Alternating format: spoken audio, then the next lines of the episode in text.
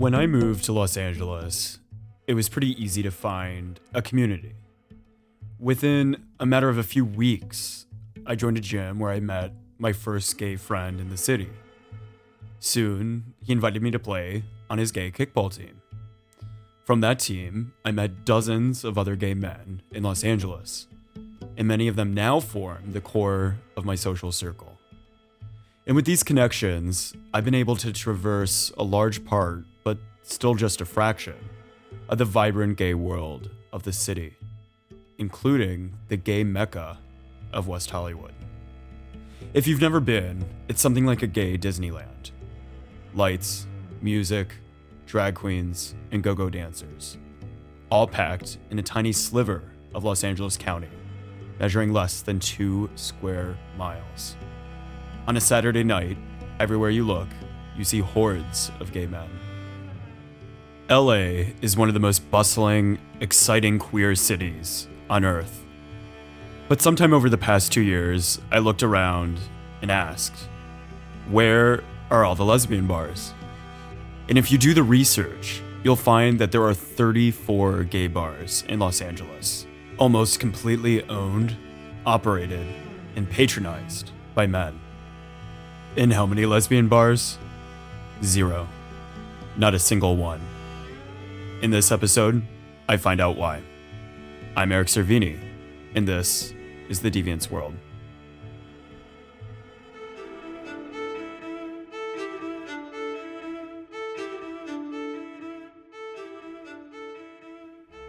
The name of our kickball team was Thirst Aid. Our uniform looked like that of a lifeguard, with a big white cross on a red tank top. Our names on the back were medical related. One player was Dr. Prepper. And every Saturday afternoon, I was by far the worst player on the team. But no matter what, I could always count on one person to cheer me on. Kelly was the only woman on the team, and she was one of the best players. A lesbian, she's blonde and has big blue eyes. She often gets comparisons to Amy Adams. I caught up with her a few days ago so she could help me crack the case of the missing lesbian bars. Yeah, so that's something that absolutely bothered me the second I moved out here. I had no clue what to make of it. I tried asking around, seeing if anyone happened to know of any lesbian bars. Everyone kind of was very confused and said, "Oh, like the gay bars are in West Hollywood." And I was like, "No, I get that. However, those are very heavily catered towards men." If we sound a little out of breath or the audio doesn't sound that great, it's because we were chatting while walking from one bar to another on the west side of Los Angeles. They were straight bars. But one thing that Kelly made clear is that finding other lesbians in a city that lacks designated spaces for them is not easy. I was not actually. I didn't come out um, until the very end of college, like at the tail end. Um, so something I used to always say is, it felt like I was late to the party. Like everyone else had kind of been doing their like lesbian and gay thing for a while, and I was kind of coming to the scene a little bit late. So when I moved here, I really had no clue how to get involved, like what was expected, what should I be Right. doing. Um, besides like just going out in West Hollywood, but that's kind of like its own scene. Um, and something that I found is a lot of bars would have like a ladies' night, which was meant to be for lesbians, bisexual women, but it would always be on like a Wednesday or a Thursday, which for most people is not a practical night to like go out and about and like meet other women. So something I started looking into was like, why do we not have lesbian bars in LA? And is this like only an LA problem? And as I was kind of hunting around, I found that not only an LA problem, it's kind of a national issue. Um, San Francisco historically had some lesbian bars. They were often like victims of hate crimes. They were rapidly shut down. And in the grand scheme of things, unfortunately, most lesbian bars just can't earn enough money to stay open. And kind of from looking into it, the biggest issue is that a woman centered queer bar only serves queer women. If we look at a gay bar in West Hollywood that's made for men, it's actually having a variety of clientele. So we have gay men looking for other gay men. We also, whether we like it or not, we have straight women who are there for either the novelty of the experience, it feels comfy, it feels fun, or maybe they genuinely feel this is a much more safe place for me to go out when I'm with my girlfriends. I'm not concerned about violence, someone harassing me. Um, in West Hollywood, we also have t- tourists, maybe people from uh-huh. other towns where they wouldn't feel comfortable going and checking mm. out what their queer scene would look like. So essentially, we have a whole bunch of groups that are very interested in going to this male gay bar. But if we think of a lesbian bar or a queer bar for women, none of those people are interested in going and spending money because gay men already have their own scene. Straight women don't feel comfortable. They're nervous they might be hit on, they might be put in an awkward position. Straight men very quickly figure out these women are not here for my pleasure. they will not make out for me. So they're not interested. So we're kind of left with no one left besides just gay women. Depending on where the bar is located, it just might not earn enough revenue to stay open. So for everyone else, like I'm so lucky to have met you through our kickball team, but like for all other queer women in the city, how do they find or where do they find spaces for themselves? So I think we have seen a little bit of a shift in certain neighborhoods that tend to have a lot more queer women. Silver Lake is often seen to be that way. It's like unofficially a little bit more of a lesbian neighborhood hmm. nowadays. Some of the bars tend to have more lesbians. But unfortunately, there's still no like dedicated space where queer women know, like, I can go here, I can meet other queer women, whether it's friends, dating, etc.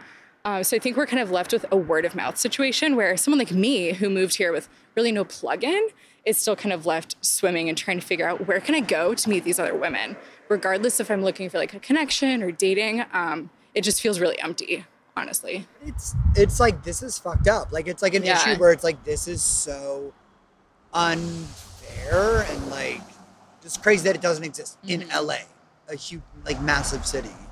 I think also part of it is there might be a misconception of like what do women want, which like obviously we see that across the world. Like what really is the goal? Like a woman existing.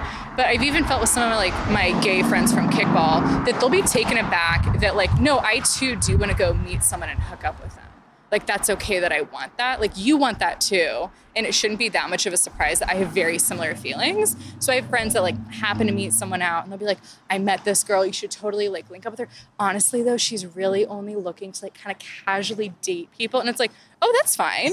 and I think they it takes them a while to be like, no, no, no, like I don't think you get what she's interested in. It's like, no, that's fine. I actually too might be interested in that. that like I would love a bar where I can go casually meet women. Like that actually might still take some people aback that although there is like of course a place for like romantic dating and like long-term relationships not every single person will always want that. The same with men the same with women. Like i too want an opportunity to just casually meet someone but that still somehow takes people by surprise even other members of the community.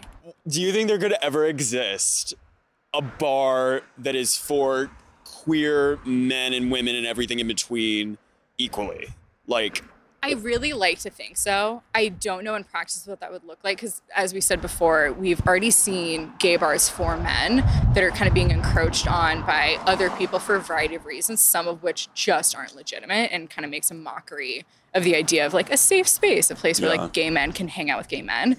So, in theory, that would be wonderful. I just don't know, like, what would it take to make everyone feel comfortable and make it so clear that like this is the intention of the space, and then also like are there versions of that that aren't overly sexualized and like pumped with alcohol? Mm. Like, could we ever see a coffee shop that's made for like gay men and gay women and actually serves that purpose?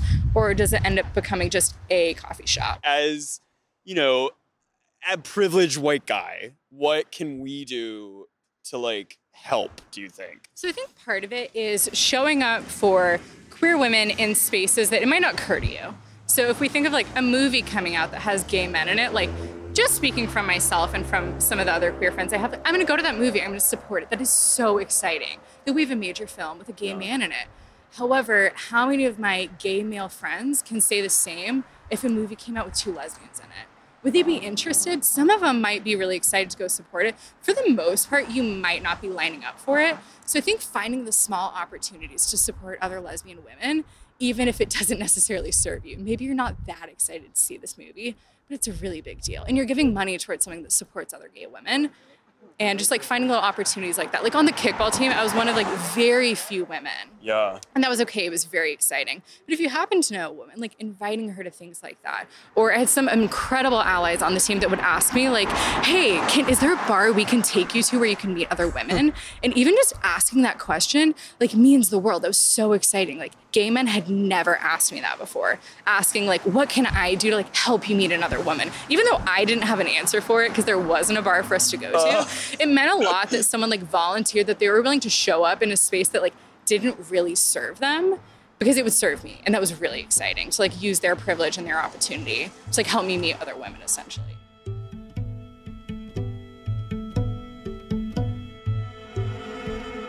So we ended up at a friend's birthday party, which was, of course, filled with gay men. Kelly really is the best. And her explanation about the economics and demographics of lesbian bars was helpful. But here's the thing from studying the early gay rights movement, I knew that lesbian bars used to exist. In fact, some early activists were frustrated by their centrality in lesbian subculture. So the question is what happened? Why did lesbian bars once thrive, but as Kelly explained, they're now economically unsustainable? I needed to talk to a historian. I came out into uh, the working class gay girls, as we called ourselves, bar culture as a teenager with a phony ID in 1956. Professor Lillian Faderman has been described as the mother of lesbian history. She wrote Surpassing the Love of Men, one of the first histories of lesbianism in America, in 1981. And since then, she's won six Lambda Literary Awards, including one for Odd Girls and Twilight Lovers, a history of lesbian life in 20th century America. Now, at the age of 79, she lives with her partner of almost 50 years in San Diego. So I took a train down from LA to speak with her in her home. And I, uh, I had a friend who was a, a, gay boy. He was three years older than I was, so he needed a phony ID. But one day he told me that uh, he wanted to uh, take me to some bars where men hang out, uh, gay bars, and he, he got me my ID.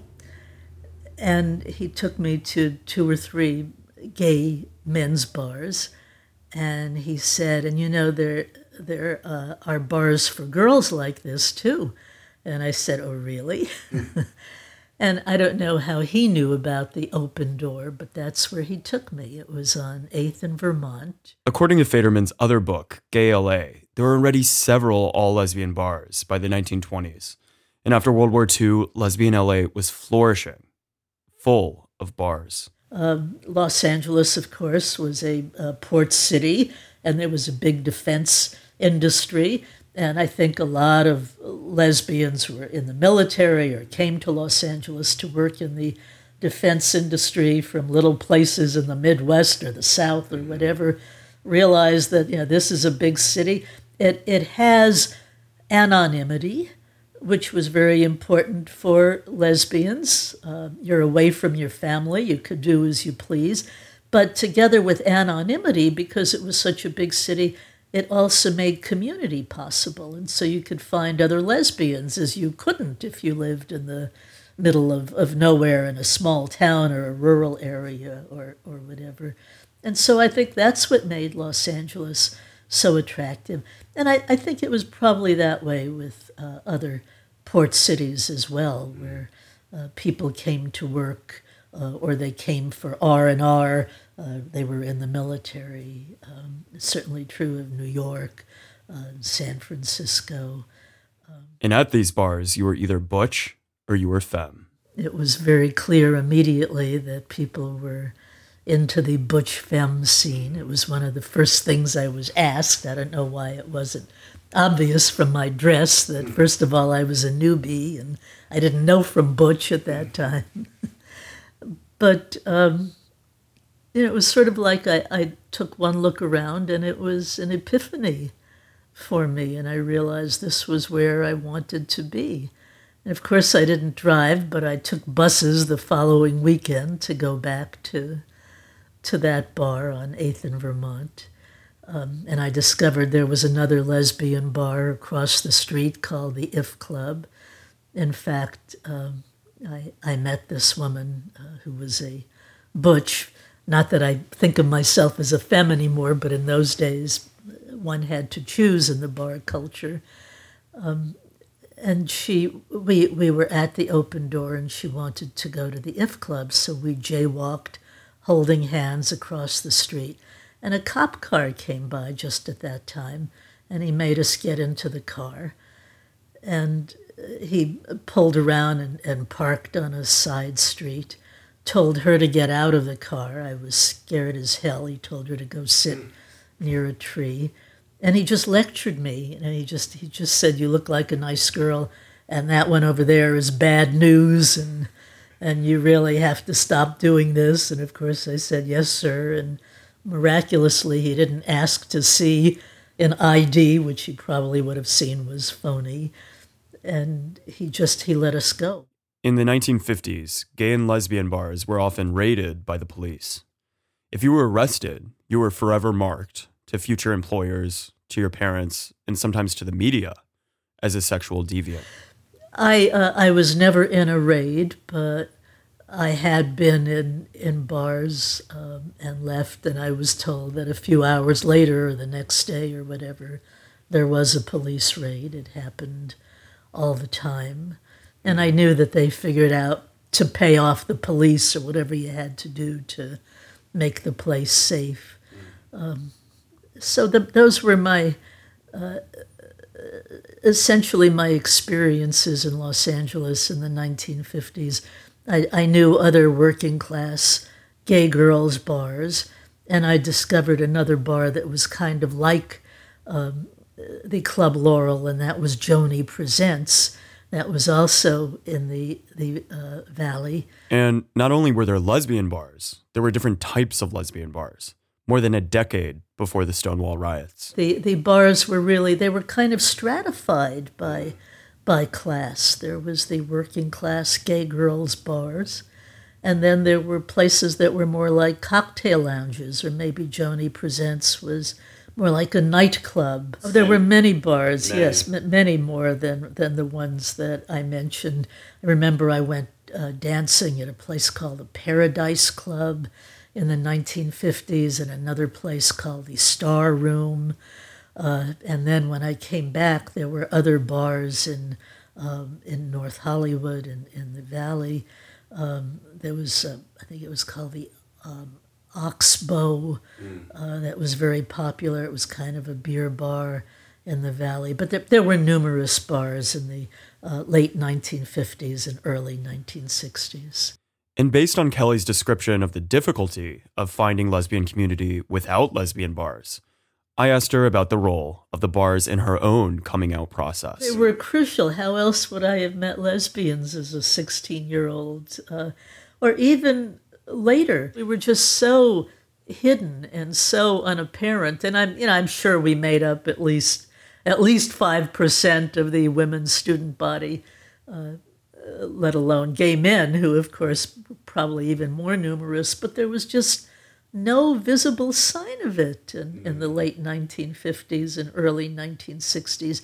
So you had to go to these lesbian bars, or if you were a man, I guess you could cruise on the streets. Lesbians didn't do that, but but where else would, would gay people meet if not the bars? But lesbians did have one other way to meet lesbians, and it wasn't kickball, but it was close. Lesbians did have one other um, outlet, and that was softball teams. But the softball teams were frequently sponsored by the bars, and so you you didn't even uh, know to get onto a softball team or be in the audience unless you you uh, uh, were part of the bar cultures. Because lesbian subculture was so dominated by these bars, some activists decided to create their own organizations so that lesbians had the ability to meet one another outside of alcohol filled, often lower class establishments. This was the case for Del Martin and Phyllis Lyon, the founders of the Daughters of Bilitis, America's first lesbian organization. because Del Martin and Phyllis Lyon um, went to the bars in San Francisco. It scared the hell out of them. They were middle class women, and what they wanted was not the bars. Um, they they wanted a safe place, and so together with a few other couples, they started a group that they called Daughters of Bilitis. They called it that purposely because they thought no straight person would know who Bilitis was. Bilitis was a fictional character in a series of poems by uh, Pierre Louÿs about a bisexual woman who was supposedly around in Sappho's time, but only uh, literate literary lesbians would know that. so, so that's why they chose the name Daughters of Bilitis. But it it was uh, it didn't come out of the bars. It it came as an escape from the bars because uh, Del Martin and Phyllis Lyon despaired that there was no other place where lesbians could socialize other than in the bars. With the direction of lesbian activists like Barbara Gittings and Kay Lahusen, the DOB grew from a social organization to an activist one, eventually joining other homophile groups to march for gay rights several years before Stonewall. But this was the 1960s. Women's liberation was happening at the same time and on a much larger scale than gay liberation. So after Stonewall, when new gay organizations like the Gay Liberation Front or the Gay Activists Alliance began claiming their own spaces for themselves, hosting dances away from the mafia owned gay bars, the precursor to the circuit party, the lesbians looked at the spaces filled with shirtless men and said, We want our own spaces. What happened that really created many, many alternative places for women was the rise of the lesbian feminist movement in the late 1960s and the early 1970s. And of course, for men too, after Stonewall, there was the beginning of gay centers, now LGBTQ plus centers. I interviewed a number of women who were active in the early uh, GLF and GAA and um, very quickly on, they formed uh, one organization was uh, lesbian feminists. They mm-hmm. called their organization. And another, I think they called themselves in the beginning, gay women something or other. Um, but uh, they had gone to those dances, and this was the height of lesbian feminism, the height of the feminist movement. And they they felt that you know it was ninety percent men, and they weren't particularly welcome. And as one told me, the men sucked up all the air, and that this was the this was the days of a lot of hostility between feminists and, and gay men uh, who were as suspicious of gay men as they were of, of straight men. Um, and so they they uh, did other things to socialize. One thing they they did is they uh, they opened bookstores and they had readings of uh, lesbian writers, and then they um, opened uh, publishing houses. There there were like a dozen publishing houses and, and so many newspapers that appealed uh, that were directed to the lesbian and lesbian feminist community. And then they had these huge music festivals uh, all over the country. The, the most famous, the largest, was the Michigan Music Festival that went on for decades and, and has just recently stopped. Um, but I, I don't think bars were the big thing for lesbian feminists, which is not to say all the bars disappeared in the 70s and 80s and 90s. And, and there were some wonderful bars in, in Los Angeles that kept going for years and years. Um, there was one that was very upscale called the Palms, mm-hmm. uh, which was um, uh, in West Hollywood and just recently closed. According to Faderman, lesbian bars started disappearing because with these new spaces, because lesbians now had the freedom to meet in places other than bars, there was no more demand. Lesbian feminists had, had no interest in going out and and drinking, and they did other things to meet one another. And then, of course, uh, beginning in, in the early 1970s, uh, gay community centers, or as they were called by the 1980s, lesbian and gay community centers, began to emerge in big cities all over the country. Um, and uh, lesbians often thought that these were pretty male dominated and didn't have a lot of interest, but but there was outreach uh, for, for, most in most of those gay community centers. Um, in in Los Angeles, uh, it started in the early 1970s. It was called the Gay Community Center. Uh, had a big sign on the roof called the Gay Community Center. A bunch of lesbians climbed up on the roof and painted and lesbian. so it was the gay and lesbian Community Center, and it was soon after that that the uh, the name officially changed to the Gay and Lesbian Community Center. And lesbians did find uh, a home to some extent at the Gay and Lesbian Community Center, as it was called at that time. Plus, at least compared to the late 1950s, it's much easier for lesbians to find one another now. Maybe lesbian bars just aren't necessary anymore. My theory is that institutions emerge to fulfill a demand. And there just aren't enough lesbians who are demanding lesbian bars now. And I think they're not demanding lesbian bars because they have other ways to, to hook up with one another. And, uh, you know, having come out through the lesbian bar experience, um, yeah, I, I, I think it's sad that that's fallen by the wayside. But when I came out, we didn't have the internet, we didn't have community centers, we didn't have the Dinah, we didn't have uh, huge events where lesbians could meet one another. So I, I think there are fewer lesbian bars because lesbians are not demanding those bars. Faderman explains that lesbians now have a right that they previously lacked the right to claim otherwise straight spaces for themselves. Groups of lesbians can now show up to a straight bar and make it lesbian. It was certainly not an option in the mid 20th century, and it is now. You know, I, I think in a lot of straight bar, if, if they had music and two women wanted to dance, I don't think the owners would say, as they certainly would have in earlier eras, get out of here. You don't do that in this place you know, who, who would discriminate like that, especially since Los Angeles has a law against that kind of discrimination, and San Diego does too. So, with the rise of alternative lesbian spaces, demand for lesbian bars fell, which explains their disappearance. But their decline raises another question. Knowing that lesbians like Kelly exist, lesbians who do want bars for themselves, how do you create demand for something that no longer exists? And is there a chance that the decline of lesbian bars could be a symptom of another, more widespread problem? One that originates not with the fact that lesbians are sexually deviant, but because they're women.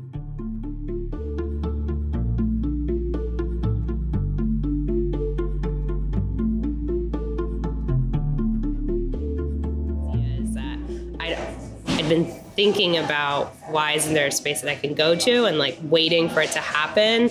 And then at some point, um, because I'm working in architecture and I'm designing other people's visions, I came to the point where I was like, I wish someone would give me this project. I wish someone would ask me to design a lesbian bar. And then the next thought was, oh, I could actually maybe just do that. Lauren Amador is a young architect from LA. She met me in a trendy cafe on the east side where she told me about her creation, the Finger Joint. It's a lesbian bar that doesn't yet have a permanent home, but they're looking for one. Up until now, they've been hosting pop ups, a bar that exists just for a few days, in galleries and other temporary spaces. But they're about to start their first round of fundraising for a brick and mortar space. And for Lauren, it's not just about demand for a lesbian bar among consumers, it's about ownership. Almost all bars in LA, period, are owned by men. So I like to kind of look at it more from a perspective of gender and ownership, you know, and space than I do about making a place specific for some type of sexuality, right? Um, and a lot of uh, people who open uh, opened the gay bars in LA. I mean, they did it a long time ago when it was a little bit less expensive um, and when it was really, uh, I don't know, it was like a thriving time to do it and they lasted. Whereas there were only ever a couple lesbian bars, but you can think about that as like there were own, there weren't that many women owning bars nightlife things, yeah, you know. And then I think the other thing is only four percent of restaurants owned by women make do over a million dollars a year. right? So whereas like 51% of restaurants are owned by women, and you can think of like family style restaurants and whatnot. So it's not that they lack ownership, but it's that they lack um, the funding and like the education to get big funding, right? So if you bootstrap a bar and you do it for you know a small business loan, um, it's not going to be that stable, and it might not last past the five-year lease you have, which is really common, right? So the access men have to money for their projects, whether that's like literal access to people with money or like just an emboldened sense that they can go and ask for it, right? People often don't understand how expensive it is to open a bar. A liquor license alone can cost up to $400,000. And they're often hoarded by restaurant conglomerates controlled by, you guessed it, men. So to raise this sort of money, you have to find investors. And doing that is much harder if you're a woman.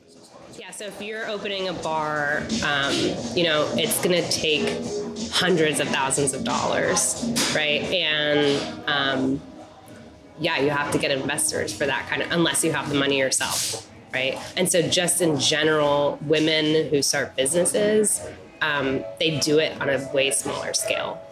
And I, and it's, you know, there's like a, a that's a perspective that like I think people should be talking more about. Like a lot of times you'll even hear about restaurants that are owned by women and there are articles about them and you know they're kind of like women owned place and then if you dig deeper you find out that like that place is actually owned by a restaurant group that's owned by men. Then, on top of that problem, there's the issue of space. Yes, lesbians now have the ability to be themselves in straight and gay bars. But are those spaces really built for them? Pretty much every single uh, bar space that I walk into in LA, I'm a guest at. Right, so if I'm in like a you know straight regular old bar, I'm a guest there. It's not for me, right? I'm not like the main participant. Um, and then when I walk into a, a, gay bar, even though I'm so welcome there, right?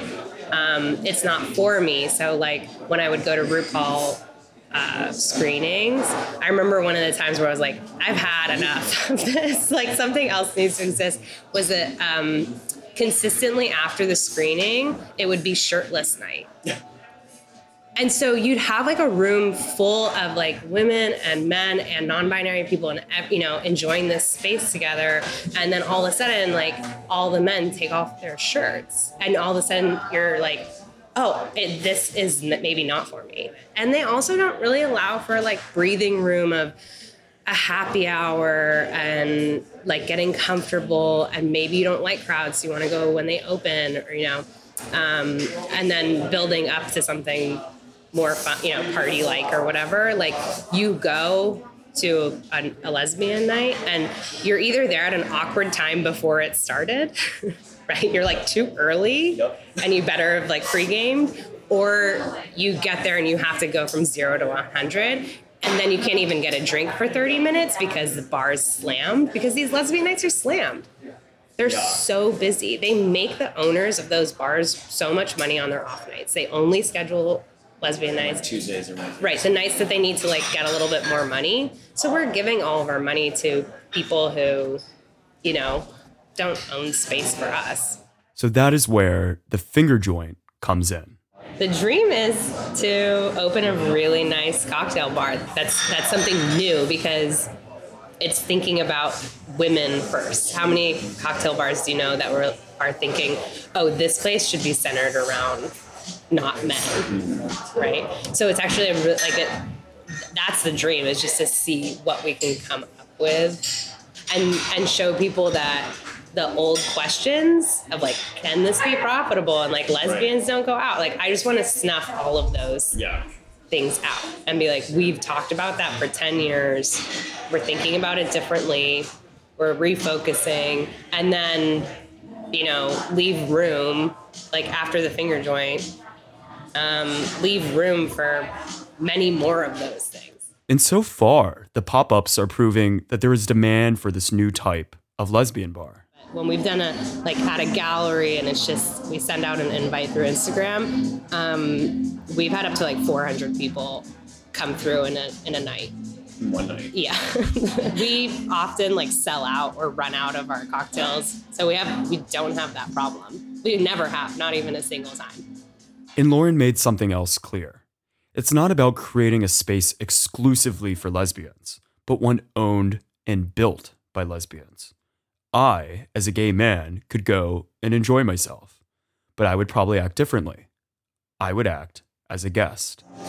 I think I've had a lot of really supportive gay men in my life bring, um, you know, their f- friends who are women or not other gay men um, to pop ups and just be really supportive and like buy a ton of drinks.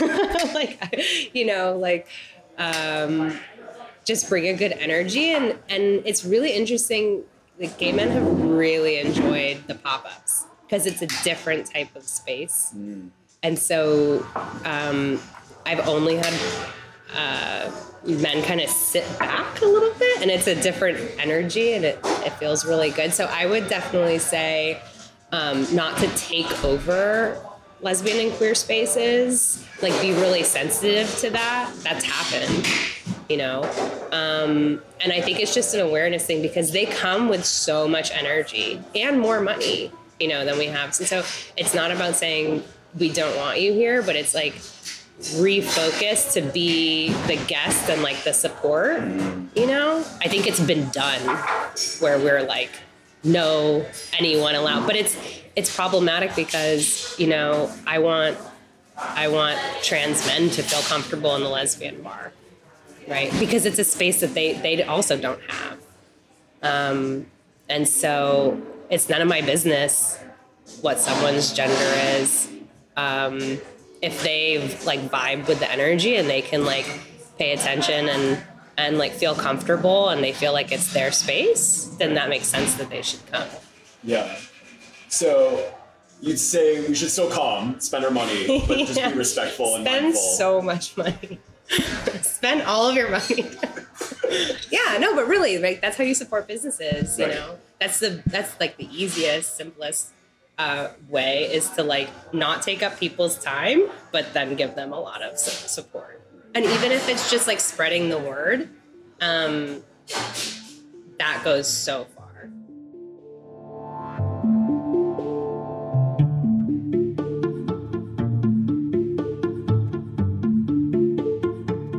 Maybe Professor Faderman and Lauren are both right. Maybe traditional lesbian bars really have lost demand because all sexual deviants can now claim straight bars and other alternative spaces for themselves.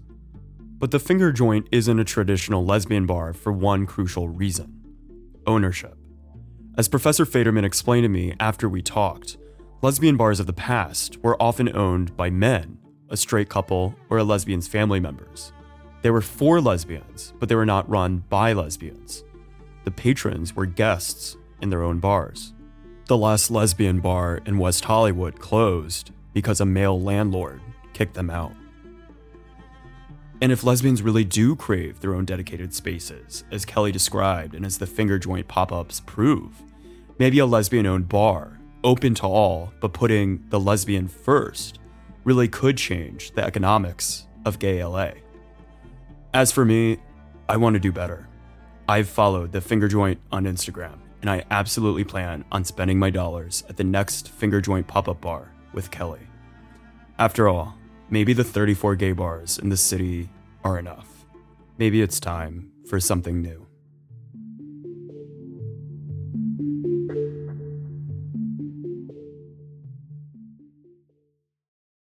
Hi, it's me again. I'd like to thank Kelly Bailey, Professor Lillian Faderman, and Lauren Amador for helping me with this episode. Don't forget to check out Professor Faderman's book, Odd Girls and Twilight Lovers, for more on the history of lesbianism in America. And you can find the finger joint at, at the finger joint. And if you're interested in how the gay and lesbian movements worked together in the decade before Stonewall, don't forget to pre-order my own book, The Deviants War, The Homosexual versus the United States of America, at ericcervini.com slash book. See you next week on The Deviants World.